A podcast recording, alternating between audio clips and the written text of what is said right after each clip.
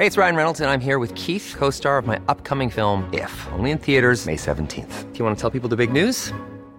All right, I'll do it. Sign up now and you'll get unlimited for $15 a month in six months of Paramount Plus Essential Plan on us. Mintmobile.com slash switch. Upfront payment of $45 equivalent to $15 per month. Unlimited over 40 gigabytes per month. Face lower speeds. Videos at 480p. Active Mint customers by 531.24 get six months of Paramount Plus Essential Plan. Auto renews after six months. Offer ends May 31st, 2024. Separate Paramount Plus registration required. Terms and conditions apply if rated PG. Cool fact a crocodile can't stick out its tongue. Also, you can get health insurance for a month or just under a year in some states. United Healthcare short term insurance plans, underwritten by Golden Rule Insurance Company, offer flexible, budget friendly coverage for you. Learn more at uh1.com. Buying furniture is not easy. You want well designed pieces that fit into a modern lifestyle, yet the look should be timeless. And you want a custom experience creating furniture designed specifically for your space. My suggestion is that you check out Cozey, a North American company that thoughtfully designs furniture for modern living. Their high quality products are delivered quickly and are easy to assemble. Cozey also offers a great range of coffee tables, washable rugs, wall shelving, and credenzas. Their outdoor collection features high quality modular sofas and sectionals made for outdoor living. You can visit their store in Toronto. Cozey now has expanded from an online market to their first in person space, or go directly to their website at cozey.com. That's C O Z E Y dot com. Transform your living space today with Cozey. Visit cozey.com to start customizing your furniture today. You know, I grew up with Vermont farmers who made do with tools they had on hand a hammer, pliers, uh, and baling twine, of course, for most jobs. When I became a cook, however, I found that having just the right knife or maybe the perfect carbon steel skillet made all the difference. And the right tool also added pleasure to my cooking. I truly enjoyed my time prepping as well as cooking food. And that also goes for a car. The all new Lexus GX has an exceptional capability that will have you seeing possibilities you never knew existed. Its advanced technology and luxurious interior mean that wherever you go, you'll never go without. And that includes available dynamic sky panorama glass roof, available front row massaging seats, available 33 inch all terrain tires, and available multi terrain select. Live up to the all new Lexus GX, luxury beyond limits. Experience amazing at your Lexus dealer. Hi, this is Christopher Kimball. Thanks for downloading this week's podcast. You can go to our website, 177milkstreet.com, for our recipes, culinary ideas from around the world, or our latest cookbooks. Now, here's this week's show.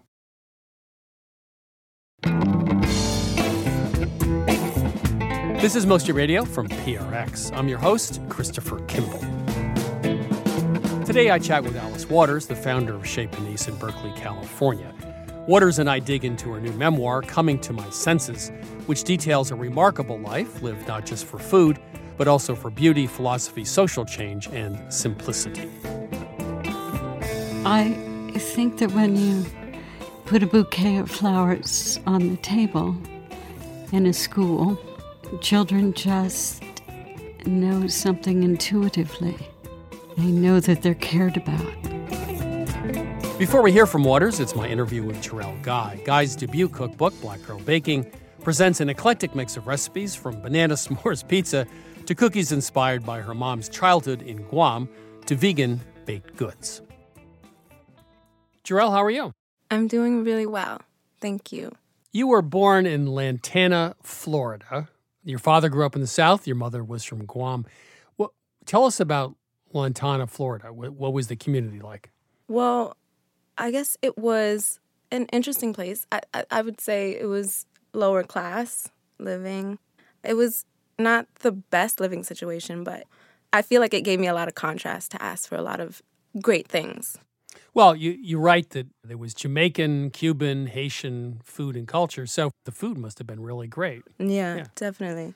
There was a lot of a lot of wonderful. I mean, uh, like Jamaican beef patties, you know, cabbage and, and peas and rice, and then on my father's side, you know, like things that my grandmother made, just really really hearty, um, delicious Southern food.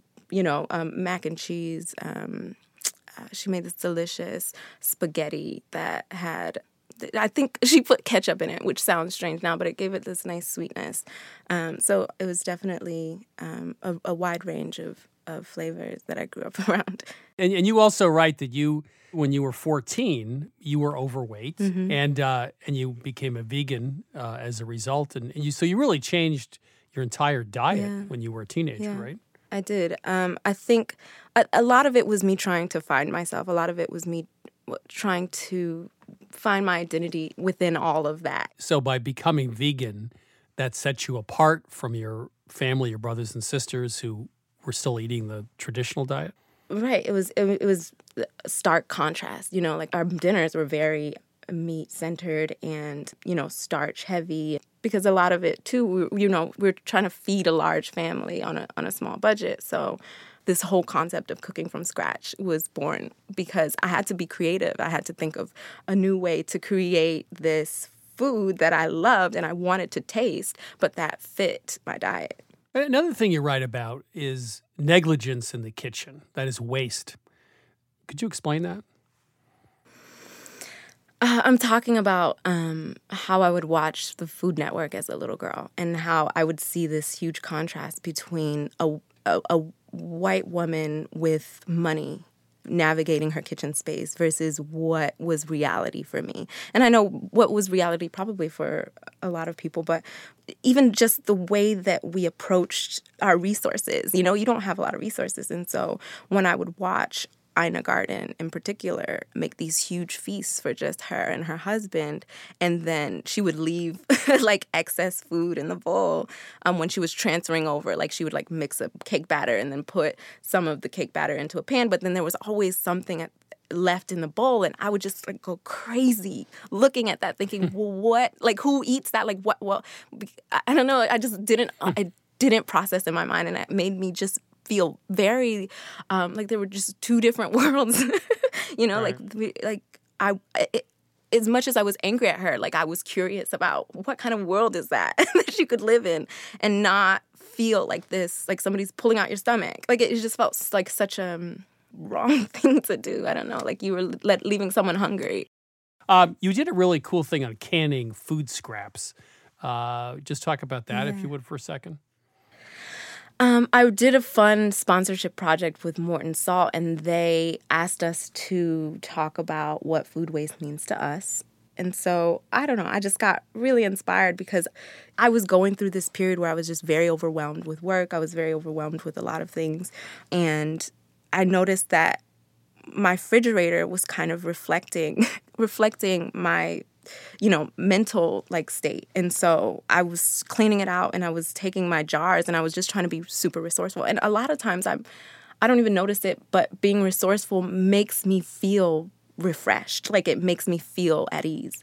And so that was really what I did with that project. I just took old jars from my fridge and I I made I like took a lot of um, wilted greens, like things that were about to go bad um, that I would typically throw out, and I just blended them into salad dressings. I don't know. It's just a fun project to help people think about ways that they can blend up things in their fridge and and, and repurpose it. Uh, okay, unicorn ice cream sandwiches. Uh, are, are we done with unicorn now? I mean, wh- where did unicorn come from? It sort of took over the internet in, in food. I think and, it uh, was a, a, a, social media thing. Yeah, I yeah. think that people. I said that it was because people wanted to escape from the, the reality, and oh. so um, that recipe it was like basically a semifreddo, but then I used aquafaba instead of egg white. And aquafaba is just the brine um, that you could get from um, like legumes, like um like chickpeas is like a, um, a pretty common can that you could right. could, get it from because it's clear. And so then you just whip that up just like you would an egg white, and then you just fold it into um, instead of heavy cream, I use coconut cream. So you, your your recipes are it's an interesting mix. You have peaches and cream cake, banana s'mores pizza, but then you have kombucha muffins, which my wife would love, charcoal banana bread.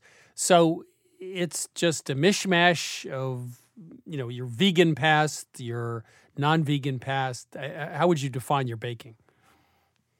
Yeah, I mean, I think that it's just me, you know? Like I think that it, it's all of the things that I've been influenced by. It, it's not I guess, expected. A lot of the things aren't expected because of maybe what your idea of what a black girl would cook, because I call the book that. But I think that that's what makes it real, you know? Like, people are a mishmash of all of these things, you know? And like, I think that the more that we celebrate and just stop thinking necessarily about everything being authentic, you know, and authenticity in food and just play with the techniques that you've learned or the way that you would approach it because that's also a part of your identity the, w- the way that you've seen your grandma put together something that, that comes with you and so then i feel like if you're just being true to that then all of these new ideas just come up like it, it didn't feel like i was trying to be creative about it i was just having fun Yeah, you also I noticed in your you have date and apple hand pies, which look great, but um, you use all whole wheat pastry flour. You don't mix it with white flour. Does that that work out okay for the pastry? You can work it and it's um, it doesn't fall apart on you. I think it does. Like, I mean, I, it's it's such a delicate dough, but I like it because I feel like I can work it for a while because I, I have hot hands and I feel like sometimes I'm like really working the dough mm. and, and I know that when I use the white flour like it, it just gets super tough. So for me it works, but I feel like, you know, depending on the temperature of your hands. Well, yeah, there a, baker's supposed to have cold hands, right? I know that. Exactly. I know I mean But I you know got hot hands and you're a baker, so Anybody can do it. Yep. just work in a cold kitchen. Jerrelle, thank you so much. It was just a pleasure uh, to speak with you. I really enjoyed it. Thank you. Thank you so much. That was Jerrelle Guy. Her book is called Black Girl Baking Wholesome Recipes Inspired by a Soulful Upbringing. Milk Street Radio is also available as a podcast. You can subscribe, download our shows on your phone, and listen whenever you want. New shows are available every Friday on Apple Podcasts, Stitcher, TuneIn, and Spotify. Right now, my co host Sarah Moulton and I will be taking your calls. Sarah is, of course, the star of Sarah's Weeknight Meals on public television and author of Home Cooking 101. Hi, Sarah. You ready for a new batch of questions? I am so ready. Welcome to Milk Street. Who's calling? Hi there, this is Laura from Louisville, Kentucky. How are you? I'm well, how about you? I think we're quite perky today. I don't know what's wrong. Oh, boy. How can we help you? I've been baking some of my own breads more often lately, and recently threw in a handful of sunflower seeds to one of my loaves.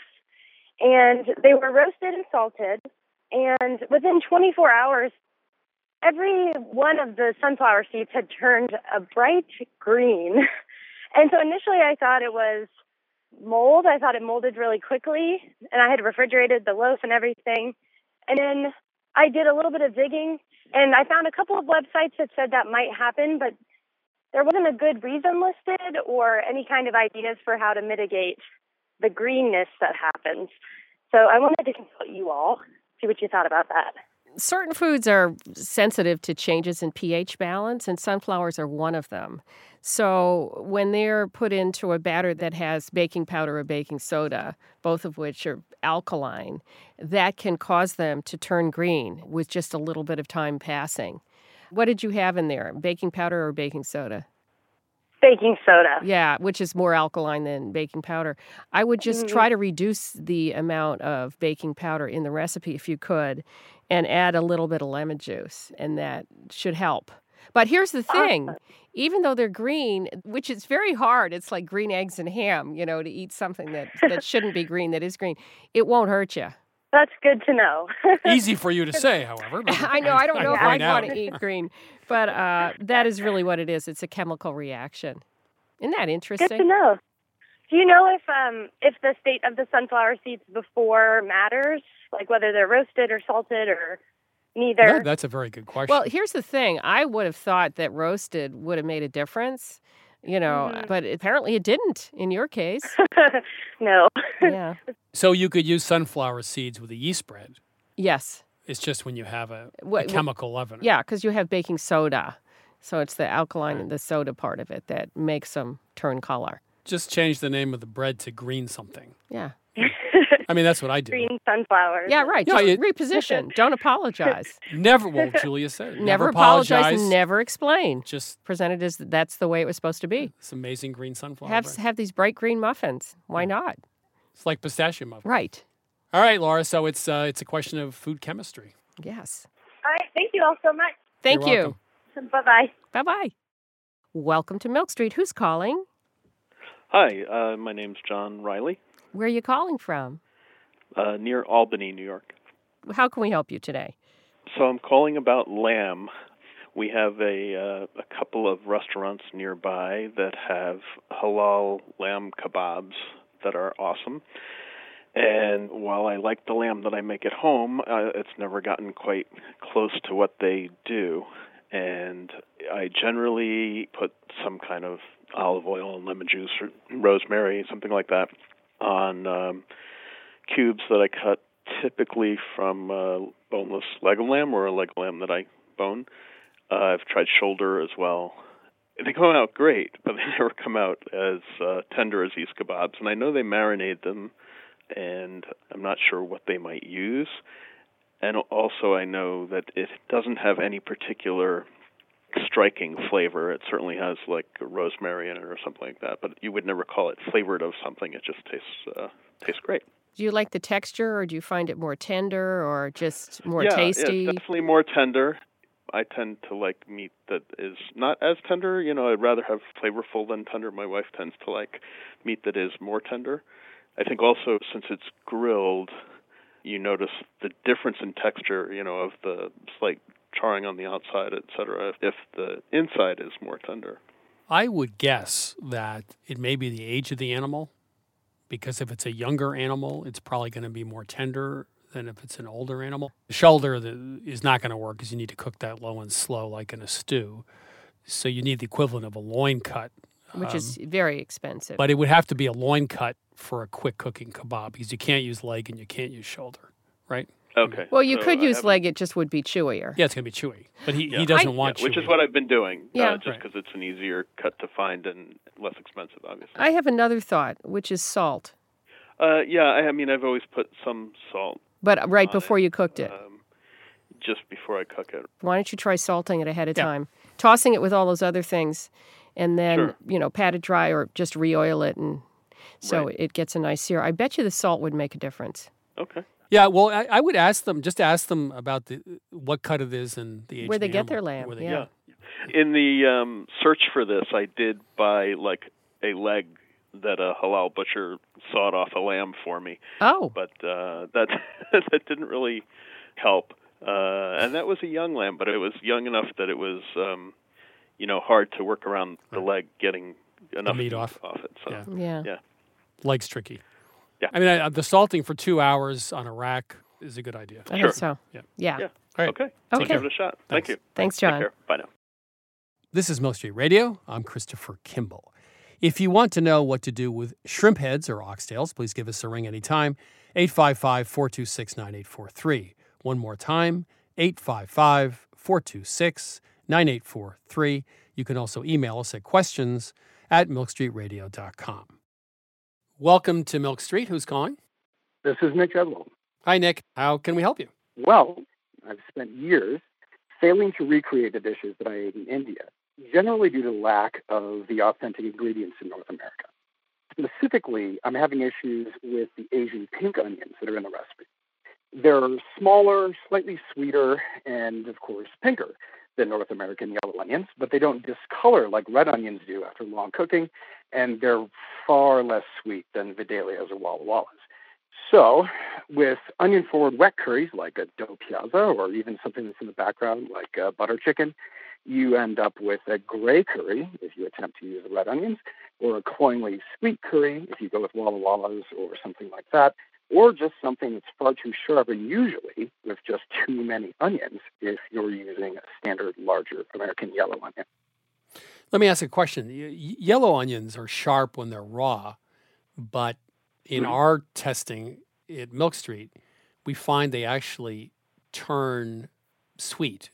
Do you find it's just the amount of onion, or do you find the yellow onions are still too overpowering when cooked? Uh, it, you know what? It's a bit of both, but you just end up with a completely different volume of onion solid. I know what Sarah's going to say, so go yeah, ahead. he knows what I'm saying. Well, how about shallots? Mm. Because you know they are sweeter than a yellow onion, but not cloyingly sweet. I, you know, we tried the shallots. It's just not the same. Same. The flavor is very different. I mean, if your big complaint is volume, I would think just a yellow onion and just use less is the simplest thing. I would think getting the spices right and using whole spices and toasting them and doing all the things you should do will make much more difference than whether using yellow or the pink onion, right? I mean, that's really the crux of it, hopefully. Nick, do you agree with that assessment? I would agree with that. And, you know, and the sort of sidebar here is also the total lack of availability of genuine Kashmiri chili, which ends up being introduced into many of those wet curries where you need that vivid Hmm. red color. And everyone tries to approximate it with a cayenne and paprika blend. That's what you find No, out yeah, So- that doesn't make sense. You are one serious cook. I want to come to your house. Wow. We do our own curing and smoking. We do our own fermenting. Um, I'm building a salami cave, actually, out of a Salami cave? fridge here soon. Okay, that's, a first. frightening. That's a little I, scary. I visited Salami Cage. I had never met someone who built their own. That's pretty cool. Wow. I am super impressed. Yeah, now we're in awe, and we've not helped you at all. But Yeah. thank you so much for calling. all, all- all we said was use less yellow onion. That was our brilliant addition to culinary dilemma. Well, you know what? I appreciate the help. Thanks so Yeah, much. our I pleasure. really Thank you, Nick. appreciate your help. Yeah. You guys are a blast. Have a really good day, guys. Okay, you too. All right, bye-bye. Bye. Now that's that should be on my bucket list. Build salami cave. Right. I mean, really. just the name, just you know. You're listening to Milk Street Radio. I'm Christopher Kimball. Coming up next, my interview with chef and food activist Alice Waters. Right after the break.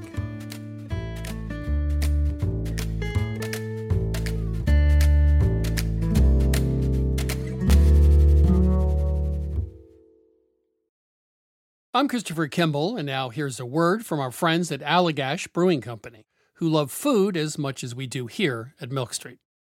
Hi, this is Jason Perkins. I'm the brewmaster at Allagash, and I've been making Allagash White in Portland, Maine since 1999. So, a white beer is a very old style of beer. Traditionally, it was brewed with spices of some type, typically coriander and orange peel. And I think one of the things that makes Allagash White distinctive and different is the rare combination of complexity and drinkability.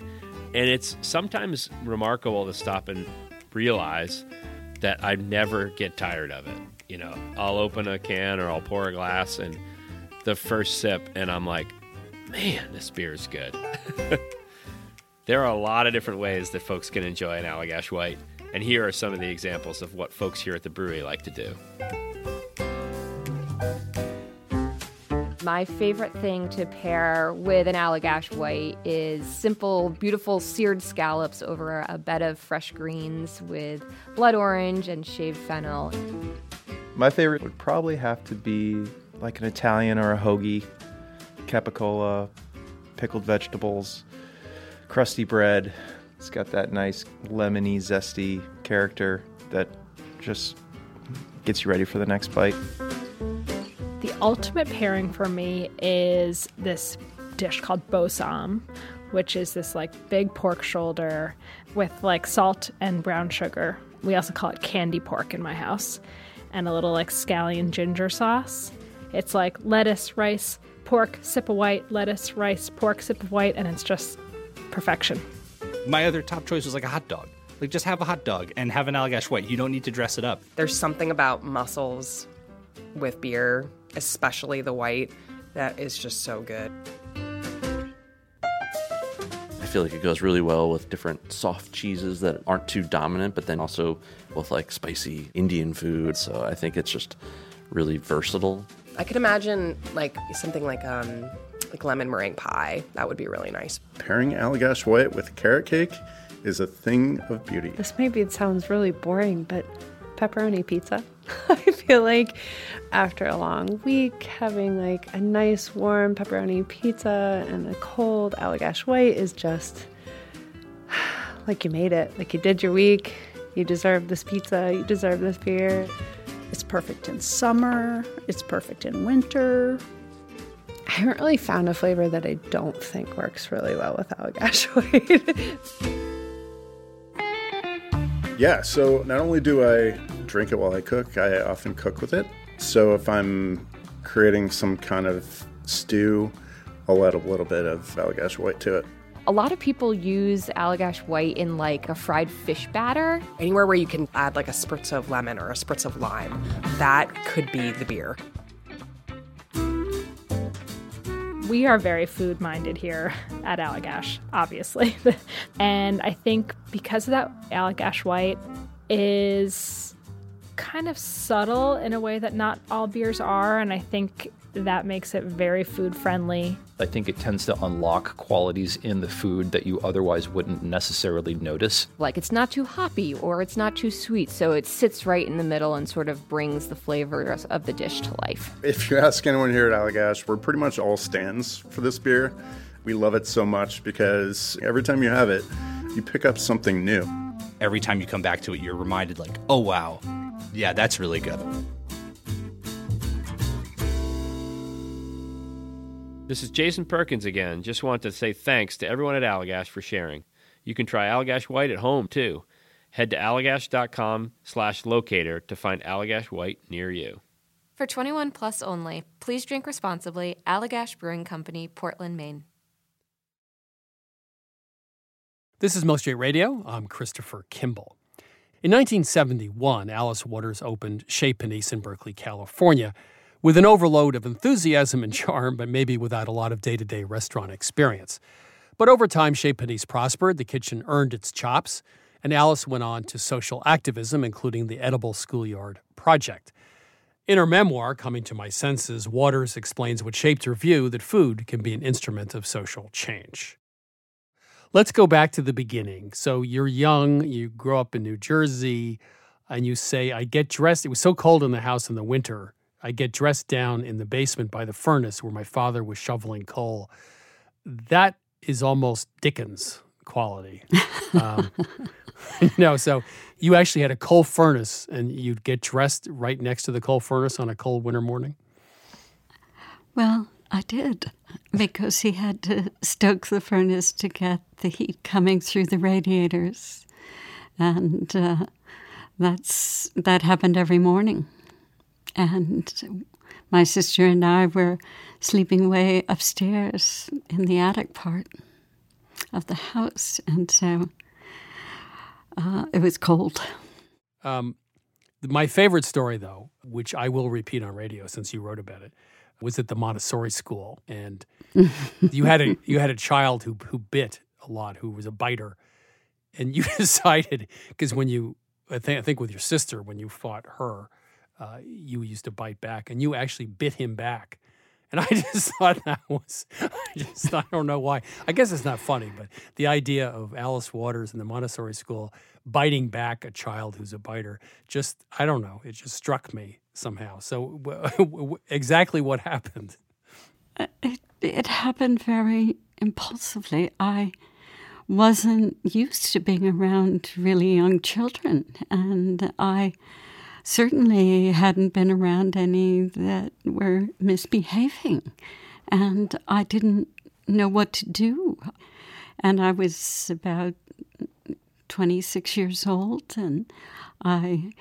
I had learned the Montessori method, and I tried to to interest him in, you know, little projects, and and he just wouldn't stop. And I just, when he heard another child, I just grabbed his arm. I, I didn't bite him hard, but, but I was ashamed that I did that. And um, I thought that I was, I was being let go from the school because uh, of that incident. But in fact, it was instead because I was wearing a rather risque blouse, a see through blouse. and then you went on to other things. So uh, let's talk about your parents. You said um, it was a wonderful thing you wrote about your mother before she died. You said, speaking to you, you lived the life I wanted to live. So, what, what did that mean? Well, she was a communist, uh, and um, she just felt very strongly about how much money people should make and and sort of really was um, thinking about about uh, distributing things equally among everyone.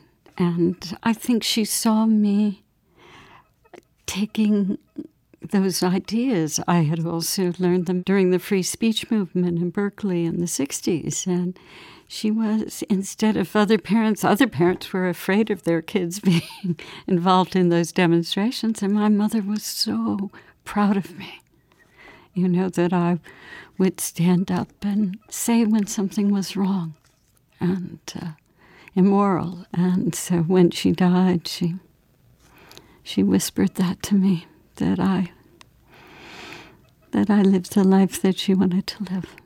What a wonderful thing to say to your daughter. Well, it brings tears to my eyes. you talk about beauty, which I thought was interesting. You said we have no idea what it means anymore. And then you said something I really caught my attention. You said, We've been made to feel that beauty is expensive. Well, you want to just talk about that? I would love to talk about that because we uh, uh, have a number of principles of edible education at the Edible Schoolyard Project, and one of them is beauty is a language of care. And I think that when you you put a bouquet of flowers on the table in a school, that children just know something intuitively. They know that they're cared about. And and you don't have to be rich to have beauty, your point. No, you just can light a candle and it changes the whole atmosphere of the room. Hmm.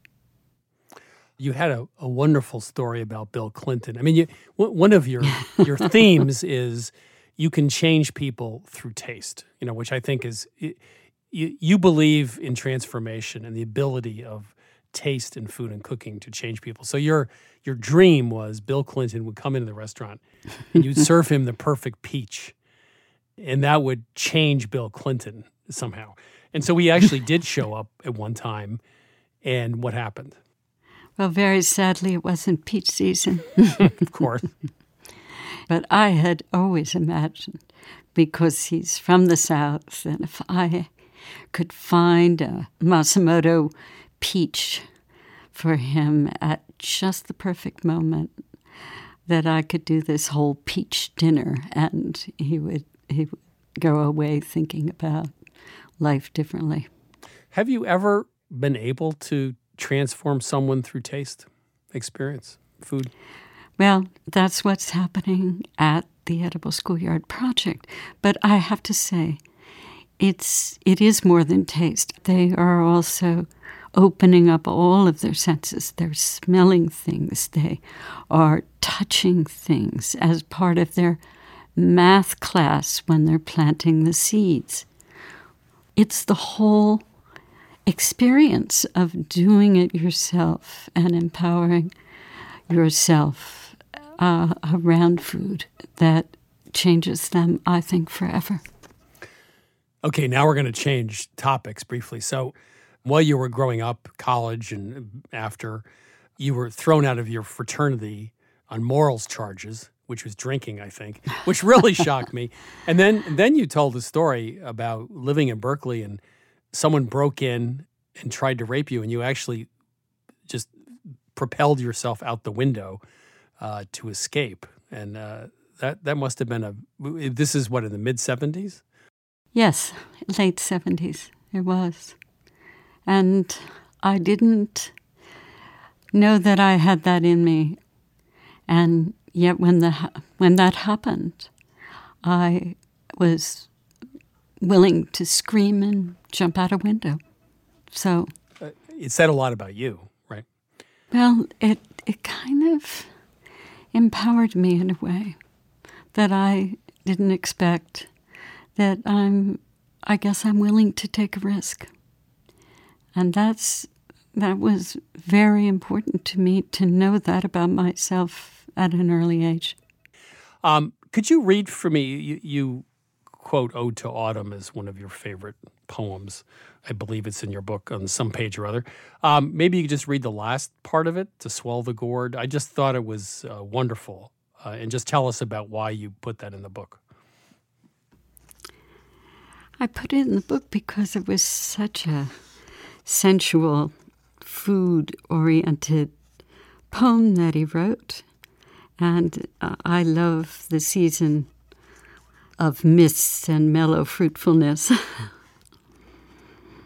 Close bosom friend of the maturing sun, conspiring with him how to load and bless with fruit the vines that round the thatch eaves run, to bend with apples that mossed cottage trees, and fill all fruit with ripeness to the core, to swell the gourd and plump the hazel shells with a sweet kernel, to set budding more and still more, later flowers for the bees until they think warm days will never cease.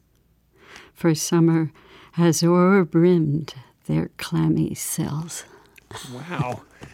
is that is that Keats who, who wrote that? Keats. Yeah. Um, let's talk about food. Your favorite recipe is mint tea. I think actually, when, when I saw you last time, you made me mint tea. But so explain that, please. Well, uh, it's my favorite recipe because it only has two ingredients mint and water, boiling water. And I, I just love a recipe like that. that you're, you're surprised that that's all it is. But if you have the best tomato, a little salt, a little olive oil, that's it. Your book really, the, the theme that comes through for me is that your restaurant and your your career and your life going back to your mother you said i was running a counterculture restaurant you know a salon really and and so you're always fighting against the culture or parts of the culture you currently would describe as fast food or uh, as you said we're leaving our land behind we're forgetting about our children so you, your restaurant is really a an expression of your view of the world today. I think you have said it well. Indeed, it is. Or I hope it is.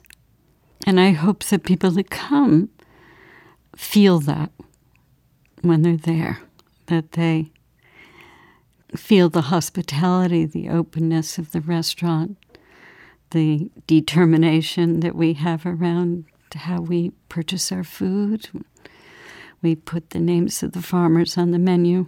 We've done that for years and years and years. And people come and say, Are, you know, are Mas Masumoto's peaches there yet? you know, and it's, it, it helps to make that, those connections for people that, that the taste comes from the people who take care of the land. Alice, thank you so much for your time. Oh, you're so welcome. Thank you. That was Alice Waters. Her memoir is called Coming to My Senses The Making of a Counterculture Cook. I first met Alice at Chez Panisse back in the 1980s. She was sitting at a table shelling peas, and she didn't look like the typical restaurant chef. Two decades later, I returned to Chez Panisse for dinner and was really struck by the food. The essence of each ingredient was preserved and, of course, naturally presented, and by the fact that Alice had persevered. She'd shown up, if you will, when so many other food celebrities had gone on to other restaurants and other careers. And that got me thinking about the good life. Perhaps it's simple enough find out what you like to do and just keep doing it. Or you might say it's really the mileage that matters as long as you keep driving in a straight line.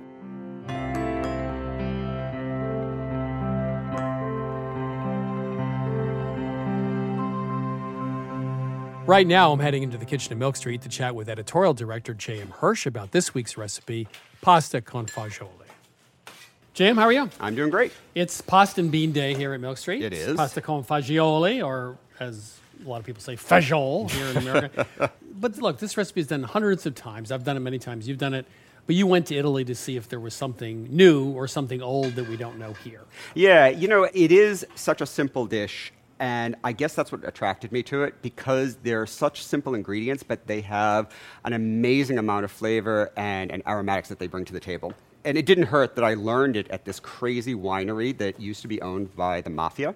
Apparently, the government took it away from the mafia and gave it to a retired stolen art inspector to run in the meantime. Of course. Of course, because it's Sicily. And as it turns out, his personal chef was willing to teach me basic rustic Sicilian cooking, and this was one of the dishes she taught me. The minute I walked into her kitchen, I was just blown away by the rich aromas of fennel and rosemary and garlic. And it turns out that what she had done is throw some borlotti beans into a pot that had been soaked overnight, threw in some wild fennel that she grabbed from the driveway of the winery, a ton of rosemary and garlic, cooked them away, and when the beans were done, tossed in some pasta, stirred it all together, and it was outrageously good. For such a simple collection of ingredients to have such an amazing flavor profile, there were layers of richness and creaminess, and yet there was no dairy in it. So why is this different than the 89 versions that we've all been through over the last 30 years? I think the problem with most versions is that the focus is on the beans. Here, the beans are kind of like a starchy counterpunch to the rich fennel, the rich rosemary, and the garlic. I mean, those are really the dominant flavors that you're getting. And they're married in this kind of like starchy liquid from the beans and from the pasta itself. And so the result is really rich and creamy and aromatic. And again, for such a simple group of ingredients, it just has an amazing impact on the plate. So I assume when we got back here, did you make any alterations to that recipe? We did. We made a couple. First of all, we simplified it for weeknight ease. We used canned beans, and we were very happy with the results because, in part, the canned beans have that starchy water you need to get the creamy sauce that we were looking for. The other thing we did was we found it was a little heavy, and we wanted to lighten it up a bit. And I had eaten the dish a second time elsewhere in Sicily, and that time the woman making it added some tomatoes, which we liked. So we borrowed that to kind of bring a little bit of acidity to it. And finally, we felt that a little bit of lemon juice and lemon zest also helped tie everything together and brighten it. And it also really played well with the rosemary. So pasta con fagioli, as I like to say. um, you know, a basic recipe, but now authentic and uh, much more interesting. Yes. And also not very difficult. Nope, it's very simple. Jam, thank you. Thank you. You can find this recipe and all of our recipes at 177milkstreet.com. I'm Christopher Kimball. You're listening to Milk Street Radio. Coming up, Dan Pashman performs an on air experiment demonstrating how sound affects taste. We'll be right back.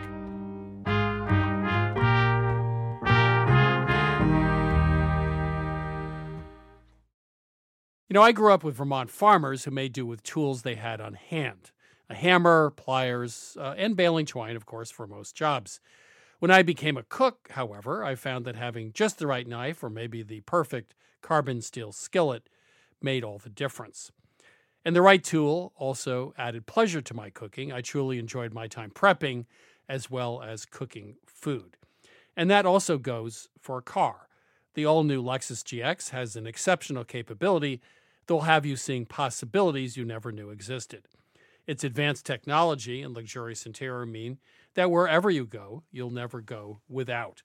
And that includes available dynamic sky panorama glass roof, available front row massaging seats, available 33 inch all terrain tires, and available multi terrain select. Live up to the all new Lexus GX, luxury beyond limits. Experience amazing at your Lexus dealer. You know, wonderful pistachios have become my go to snack. Now, I could list all the health benefits. They're a good source of protein, fiber, and unsaturated fats, but for me, flavor comes first, and that's why it's pistachios, not peanuts, in our household. Wonderful pistachios come in a variety of flavors and sizes, including sea salt and vinegar, chili roasted, and smoke barbecue. Check out wonderfulpistachios.com to learn more. That's wonderfulpistachios.com.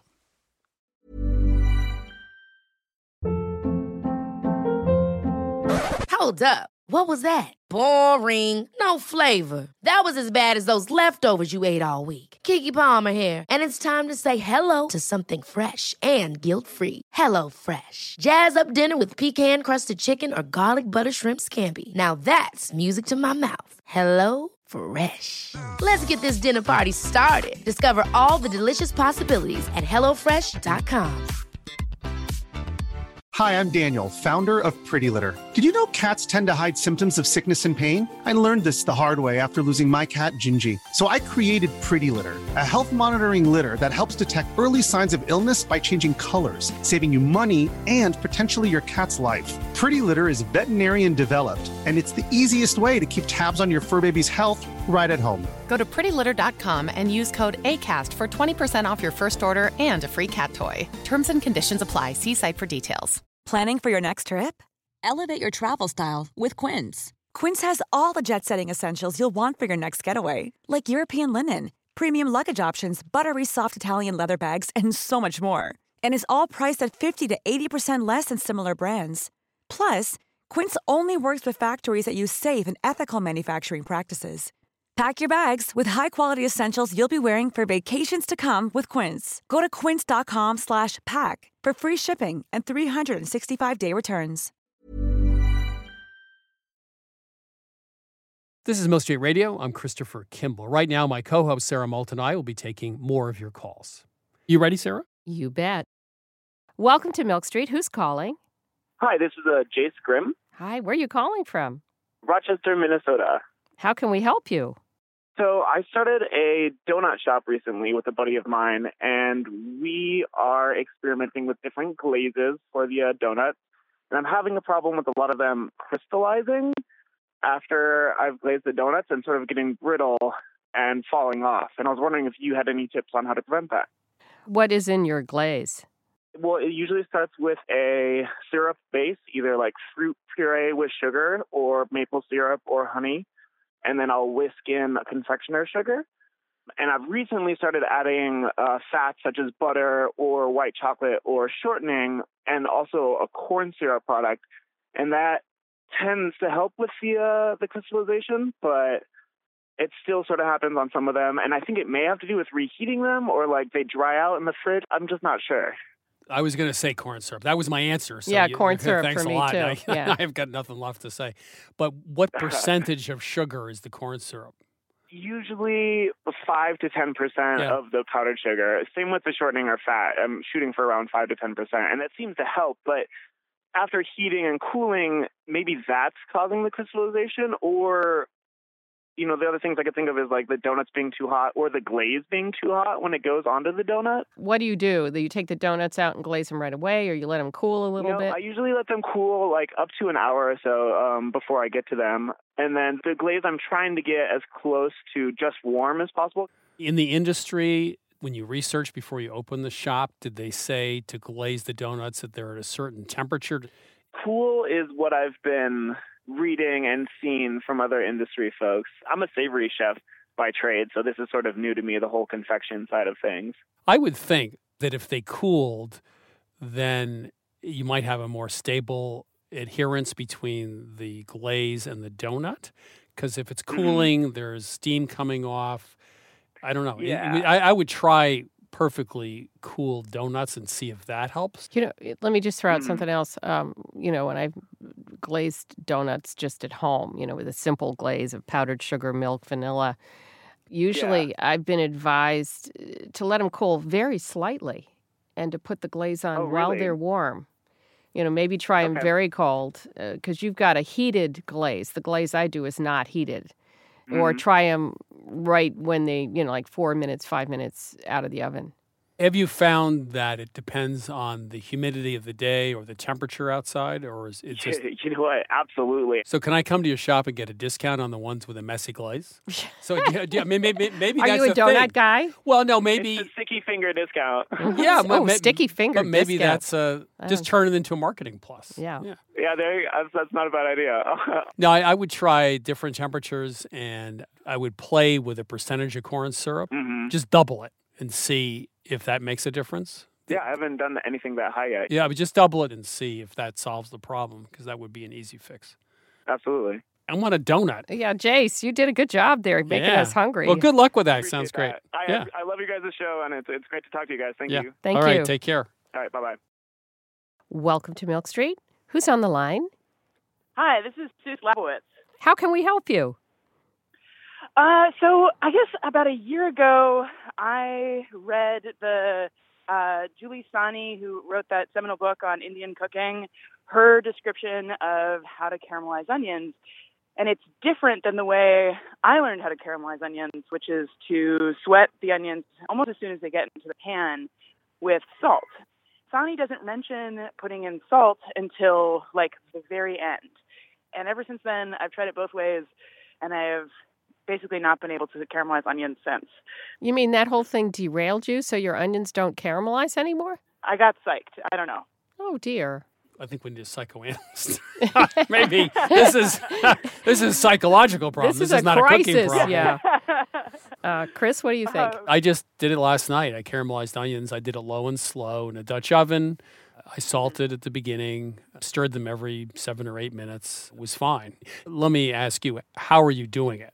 Let's start with that. Well, I guess I keep it on a medium high and no salt. No, no, you want to keep it on low and do it low and oh. slow. In some places, they just fry onions. You know, you put them in a skillet with a bunch of oil, and that takes about 10 mm-hmm. minutes. But if you want caramelized, it's low and slow. I mean, French onion soup is a study in caramelized onions. You caramelize, you know, a bunch of onions for 45 minutes, deglaze with white wine. You keep doing that four or five times, and then you get a dark, rich soup. Same concept, but it's always low and slow, right, Sarah? Uh, Always low and slow because the thing about onions is that the same thing that makes our eyes water, these sulfurous compounds, is the same thing that when cooked low and slow gives great depth of flavor.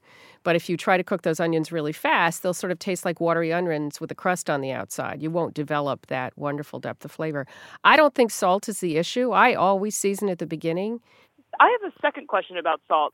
Okay, so I'm also in a debate with my mother, who's a kosher cook, and we're talking about when to salt meat. And she thinks that we shouldn't salt too much beforehand because of the way that kosher meat is processed and that it is already imbued with so much salt already. But I think that regardless, I think I should add. I don't know. Do you guys know about that with because like she thinks that kosher chickens have already been brined. They have. They have. Yeah. Okay. Well, they're not brine, but they've been coated in salt. Yeah. I wouldn't brine a kosher chicken because it would be too Okay. salty. So no, I no, but, but you could salt the exterior before yeah, roasting. just to get a crispy, s you know, uh, Yeah. that salty skin. But yeah, I wouldn't No. pre-salt You know, a kosher bird does not need to be brine because it essentially it is already. Yeah. So we agree with your mom on that one. yeah. Cool. Cool. Cool. Cool. She'll be glad to hear that. All righty. Our work is done. You Yeah, can we- sleep well tonight. Yeah, we go home and have a cocktail. It's great. Great. That's very good to know. Thanks for calling. Thank you. Bye now. This is Milk Street Radio. I'm Christopher Kimball. It's time for this week's Milk Street Basic. Most commercial grenadines today are toothachingly sweet. They're also fluorescent red, made from corn syrup and artificial colors and flavors. But at London's retro modern Dandelyan Bar on the Thames, we discovered a refreshing update of grenadine, a cocktail mixer traditionally made of pomegranate juice and sugar. At Dandelyan, they simmer elderberry, sour cherry, and pomegranate juices into a syrup spiked with cumin for a pretty sophisticated sweetener. We created a simpler but equally delicious grenadine, and here's our recipe. Simmer one cup of pomegranate juice, one cup of sour cherry juice with six tablespoons white sugar, one and a half tablespoons coriander seeds, one teaspoon fennel seeds, and one quarter teaspoon kosher salt. Cook, stirring occasionally until reduced to about a cup. Strain and cool, and then refrigerate for up to a month. You can find this recipe at milkstreetradio.com. Next up, Dan Pashman of the Sporkful on his latest culinary obsession. Dan, how are you? I'm doing well, Chris. We're going to do a little audio experiment right now. Step into my lab, if you will. Okay. I want you to put your listening ears on. I have two different potato chips in front of me right now chip A and chip B. okay. And I want you to tell me, based solely on the sound of the crunch, which chip is fresher, crisper, better. Okay. Okay? I'm ready. Here comes chip A. Yeah, okay. And now, chip B. Well, I would say B is clearly crunchier. And a better chip, fresher too, right? Uh, from a distance, yes, I, I would say that's true, yeah. What if I were to tell you that those two chips were identical? Oh, no! Dun, dun, dun. No, one was definitely louder, man.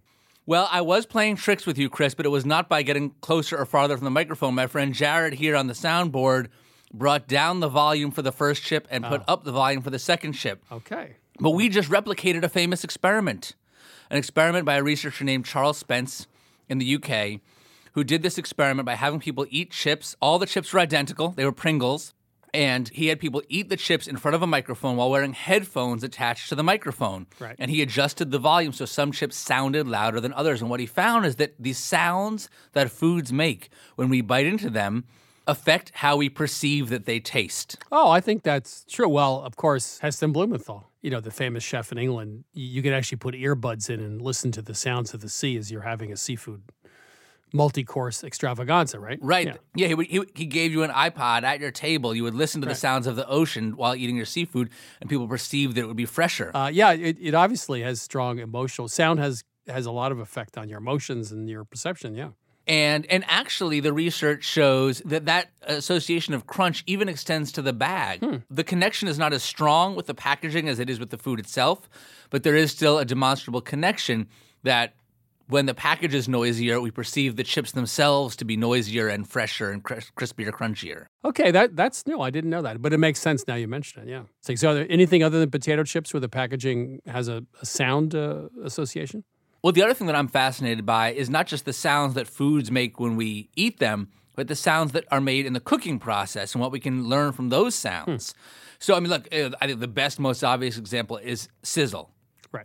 When you put a piece of meat into a hot pan or onto a grill, there should be a sizzle. That tells you that the Maillard reaction is taking place, the browning reaction. If it doesn't make that sound, you're in trouble. That's true. And I learned recently that there's something you can learn about scallions. You can tell whether or not you're slicing them correctly based on the sound. Really? Oftentimes, I feel like in the movies or on TV shows, you see people chopping scallions and they're doing very quick up and down. And you hear that that sound of the hard, the Right. knife hitting the cutting board, chop, chop, chop, chop, chop. And that's wrong. And that's wrong. Right. Why? Because when you prepare vegetables like scallions, you're supposed to slice through them to get a nice clean slice. If you whack them upside down, you bruise them and you don't get a clean cut. That's right. And, and when you when you press down too hard on them, you're you're releasing the more acidic components of the onion as opposed to a clean cut, Right. which keeps those cells sealed and allows over time the sweetness to come through. So I have some audio samples for you here. You ready? Yeah, go ahead. Here, here's the first clip. This is that chopping. This is the incorrect way to slice scallions. So you hear that hard chopping, that vertical motion. Now let's listen to the correct way to slice scallions. This is a more horizontal, slow, smooth slicing instead of a chopping.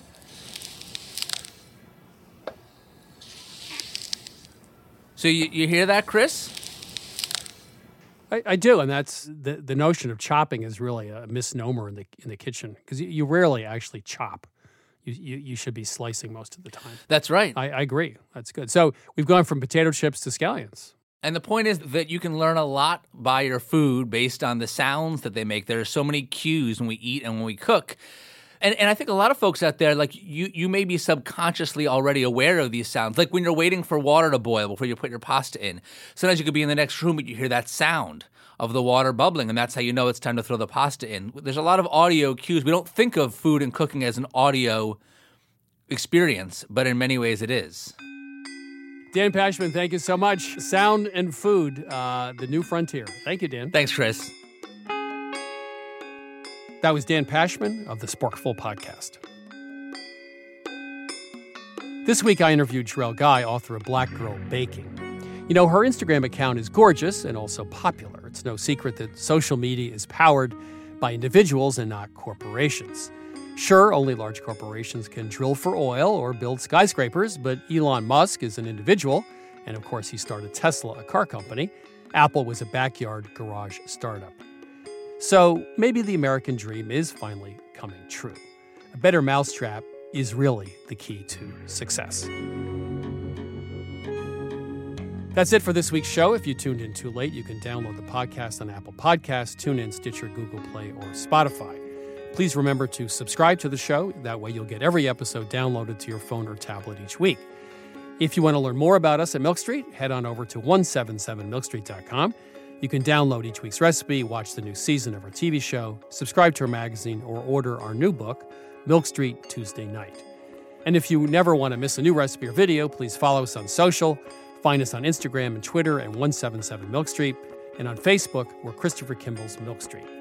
We'll be back next week with more food stories, and thanks for listening.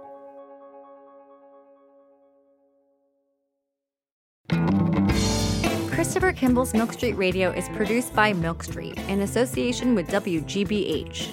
Executive producer Melissa Baldino. Senior audio editor Melissa Allison.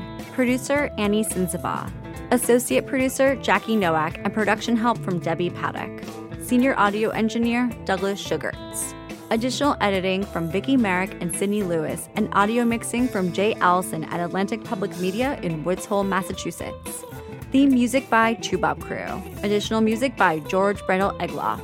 Christopher Kimball's Milk Street Radio is distributed by PRX.